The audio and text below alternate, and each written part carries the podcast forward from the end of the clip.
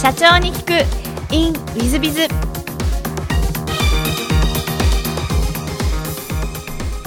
ィズビズの新谷です。先週の続きをお聞きください。じゃあもう最初はもういわゆるウェブシステムというか IT 系の企業の創業というのが本当の本格的独立というの感じでいらっしゃる、えー、と思ってこう鼻息荒くやったんですけど、えーそれ全くできなくって、えーまあ、当時あのウェブのこう営業会社がすごく伸びてた時期だったんですね。あの、まあ、ベンチャーリンクさんも一時提携された会社さんとかもすごくホームページあの売ら売られていたと思うんですけど、まあ、5年で300万円ぐらいですみたいな。で、まあ、営業マン1人雇うようなものなんで安いですよみたいなので売るような会社がまあ乱立してる中で、まあ、僕もそのホームページを両あのたくさんあの販売するにあたっては、えー電話営業とかすごいしたんですけどもう電話営業でガチャ切りされることがあの多くて1日本当80件かけても、まあ、1件もアポ取れないみたいな状況があったり、まあ、あの入社にあたってあの勢い余ってちょっと1人採用したりしたもんですから固定費もちょっと上がっていたりしてでホームページ全然売れないなというので、まあ一番初めにしたのはあの名刺の作成とか、えーあとはチラシの作成とかあのそっちの方がアポ率が高かったんでまあそそりゃそうなんですよね。名刺なんてあの参入障壁すごい低いんで名刺安く作りますよって電話したらじゃあ試しに作らせてやるよみたいなとこが乗ってきてくれたり、まあ、チラシとかもあの今いくらでやってるんですか？ただそれ10万だったら8万にうちはコストダウンできますよっていうトークってなかなかそんなことやってる会社もなくて結構な法律があったので目先のお金をそのいただくという上では、えー結構そこで、まあ、うまく回ってしまったというか、えーそこでこうお金がついてきてしまったので、えー一旦ウェブではなくてもう紙紙で食べていくみたいな時期が、まあ、1年以上続いたというのが一番初めの企業だったと思います。なるほど。その後もう一回ウェブ側に戻るといいますかそんな感じですか？そうですね、あのすごい、あのえー距離感の近い営業だったので、まあ、社長直の営業でしたし、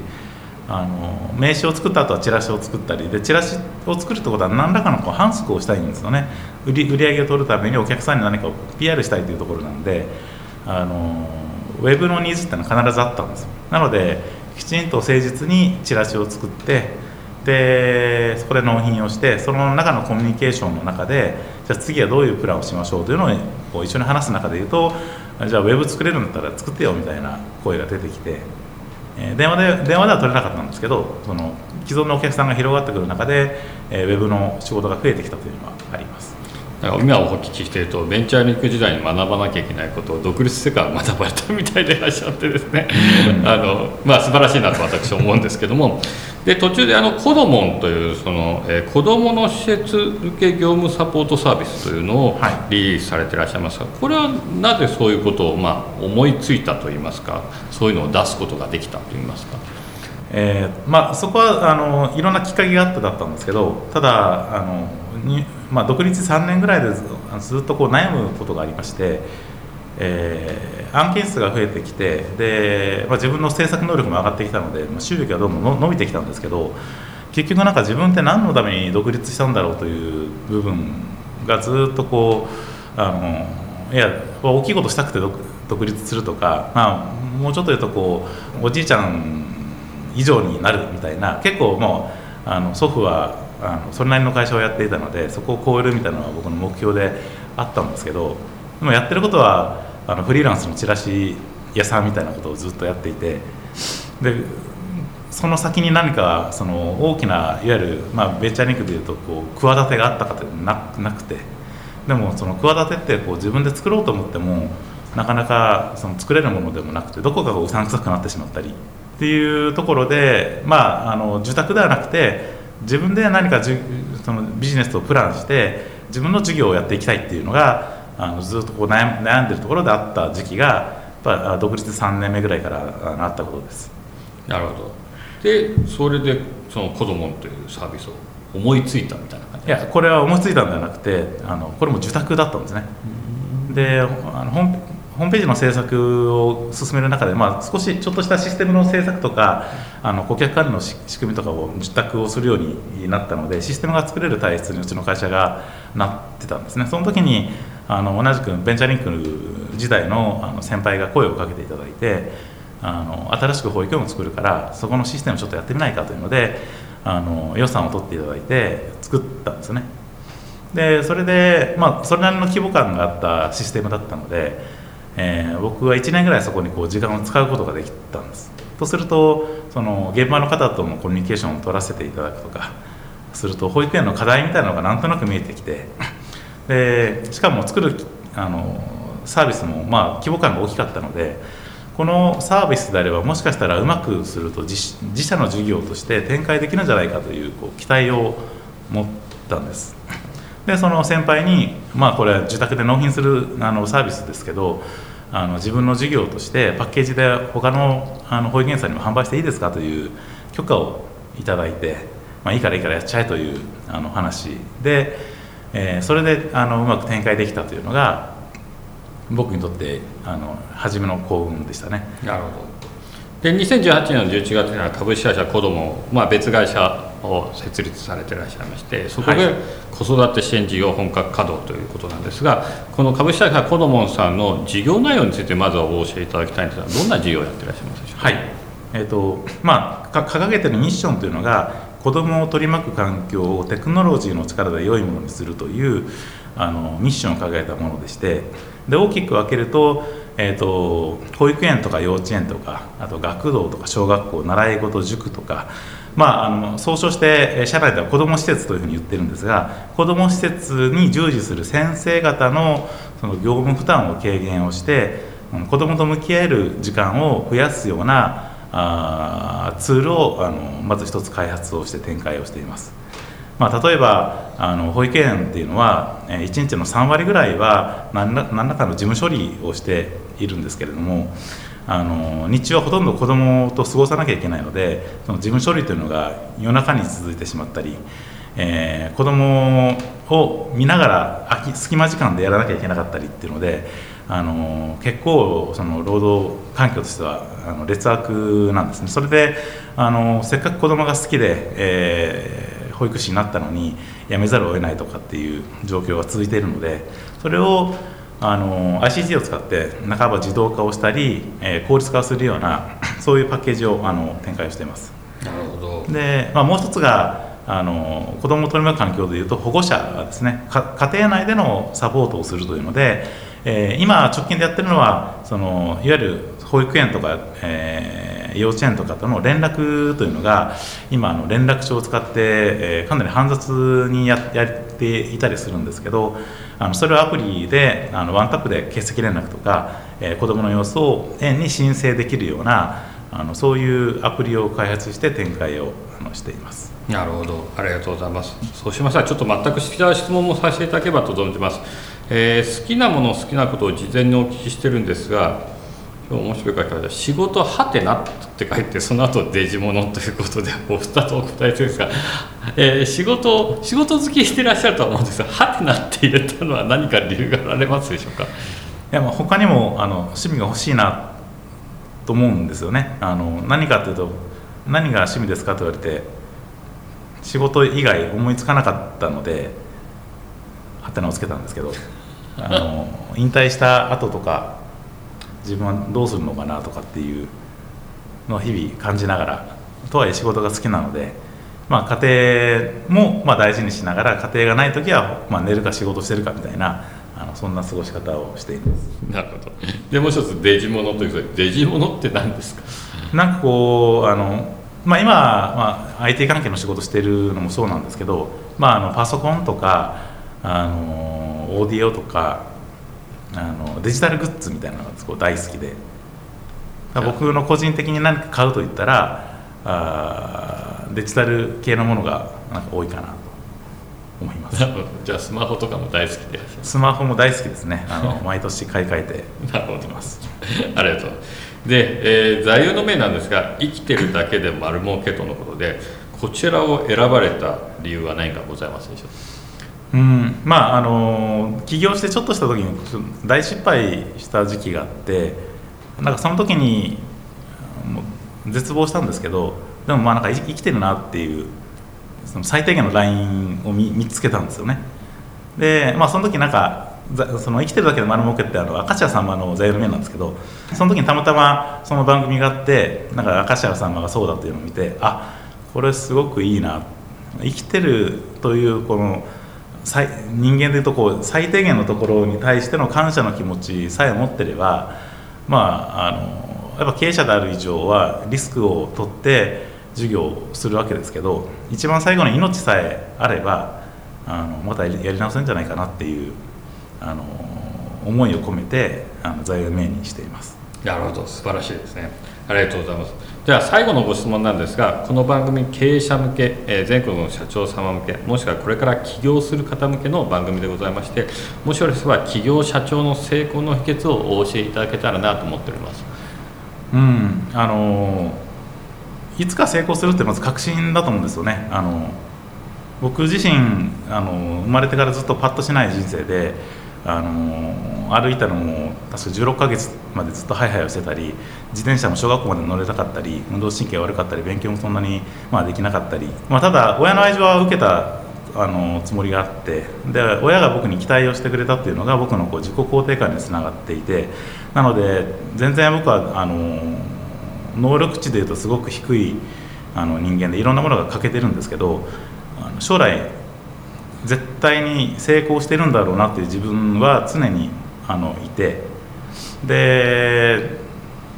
なんかこのままでいくとそこに到達することはもう確実なんですけどなんか到達してしなくなるということはすごく怖くて。なのであの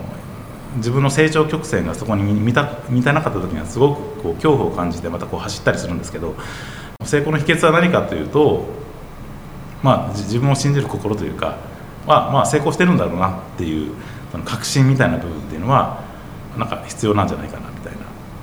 なんかそこだけが僕のなんかこう光みたいな感じでいつもあの働いています。ありがとうございます。大変深い話でございましてあのそんなに小池社長僕が後輩だと優秀だったかなと思いながらすごく優秀でいらっしゃって今私自身は驚いている時代でございます、えー、リスナーの皆様も本日はお忙しい中お聞きいただきまして誠にありがとうございました。ぜひ皆さんのご参考にしていただければと存じます、えー、本日はどうもありがとうございました。小池社長本日はどうもありがとうございました。ありがとうございます。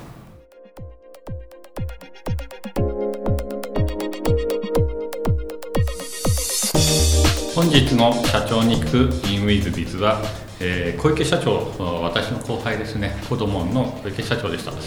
えっと前に一緒に働いてた時はそんなに優秀だった記憶が生まれなかったんですが、えー、横浜国大らしい割と、えー、頭脳明晰で論理的に話していらっしゃったんでびっくり仰天ということですし、まあ、優秀元のあの元が良かったんでしょうね。それで、えー、学んだことをちゃんと生かして仕事に生かしていけるということで、まあ、大変素晴らしい社長ですし、えー、そういうふうに育ってもらってるのがちょっと嬉しかったですし、えー、ああ素晴らしいなと思いました、まあ、ぜひ皆さん方も参考にしていただいて企業発展にご尽力いただければと思います、えー、本日の社長に行くインウィズはここまで。また来週。経営者を応援する社長の孤独力番外編えー、本日の社長の孤独力番外編は第4章5個商品を世界中に売りたい世界中に代理店を作れということでございまして、えー、結局まあ広がっていったビジネスっていうのは何なのかって考えていくと、まあ、フランチャイズ方式とかあもしくは代理店方式っていうのは一番多く広がっていったパターンなんではないでしょうか。昔ソニーがラジオを作ってそれをアメリカで売ろうという時に一番最初に売ったのはアメリカのラジオのいわゆる代理店というか卸というかそういったところに、えー、ラジオをこんないいもの作ったから、えー、小売りの卸してってくれというのを、えー、やったんですがなかなかそれでもうまくいかなくて一番最初小売店まで営業してって、えー、そしたら卸の人たちがこうしてぶわっと代理店もが来て売れていったとこういう歴史でございます。えー、昔車のフォードっていうのはアメリカが日本に進出して車の報道を日本でも車を売ろうっていう時には日本で代理店も築きました、えー、トヨタもトヨタのはディーラーさんというのがいてそれぞれ地域地域の名神みたいな方々が、えー、まあ、ディーラーさんを営んでて、え、そしてトヨタのディーラーとして一生懸命車を販売してる。これはホンダも日産も一緒ですね結局代理店網とかフランチャイズ網を築いていくというのが一番、えー、簡単なあ広めていく方法なんではないかなと思いますそういう意味でいきますと一番、えー、やるべきことはこのフランチャイズ方式とかあ代理店方式というのを検討して世界でこう代理店もフランチャイズも築いていくというのは一番いい方法なんではないかなというふうに思います。えー、私自身実を言うと前の会社でフランチャイズのコンサルタントとしてコンサルティング部長をやってフランチャイズのパッケージ化に、えー、お手伝いしたりフランチャイズ本部さんの経営戦略を作るチームで、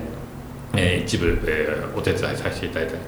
またフランチャイズの方の加盟開発分野や物件開発の分野の責任者をやっていると。さまざまなフランチャイズに関わってまいりました。そういう点でフランチャイズという方式は、えー、大変いい方式で、えー、広がっていく部分も広げやすい部分もあるではないかと思います。一方でフランチャイズ方式の時に、えー、代理店方式も一緒ですが悩ましいことはやっぱりそのパッケージング化できてないといけない。それも素人が、えー、フランチャイズのそのマニュアルを読んであこうすればいいんだと分かるぐらいのレベルまで落としていかなきゃいけない、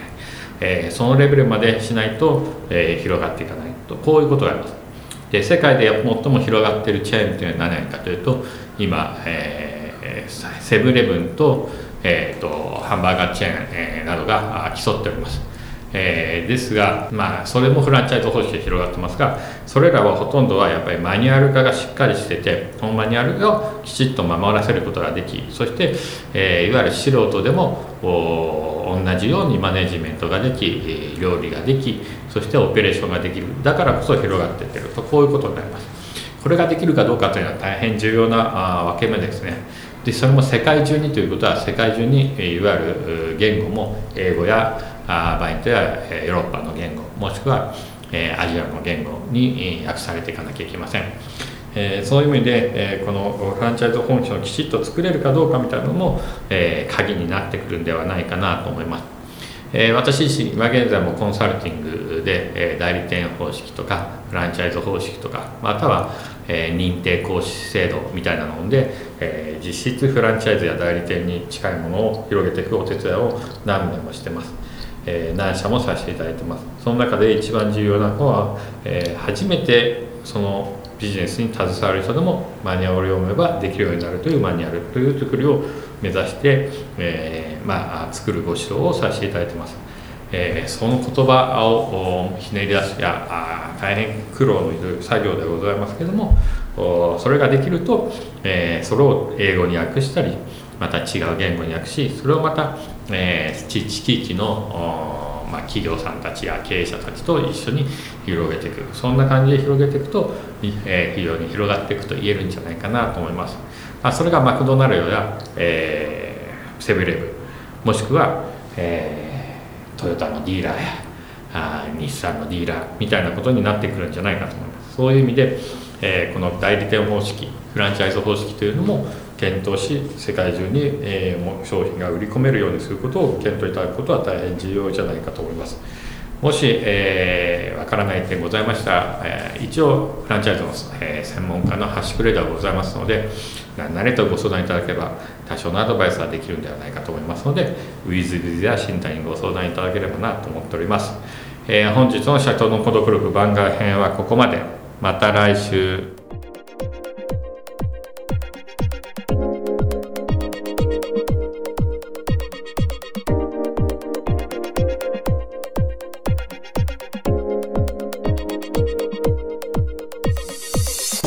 本日も社長に聞く in with biz をお聞きくださり誠にありがとうございました、えー、この番組は2017年1月から毎週配信を続けております。これまでにたくさんの成功社長成功経営者のインタビューをお届けしてまいりました。その内容は全てテキスト化いたしまして私ども WithBiz が運営するウェブサイト経営ノートでも閲覧いただけるようにしております。音声だけでなく文字で読み返すことで新たな発見や気づきがあり皆様の会社経営に役立つヒントがきっと見つかるのではないかと思いまして、えー、サイトの方にもさせていただいてます。ぜひネット検索で経営ノートスペース社長インタビューと入力いただき経営ノートのサイトをご覧になっていただければというふうに思っております。本日の社長に行くインウィズではここまで。また来週。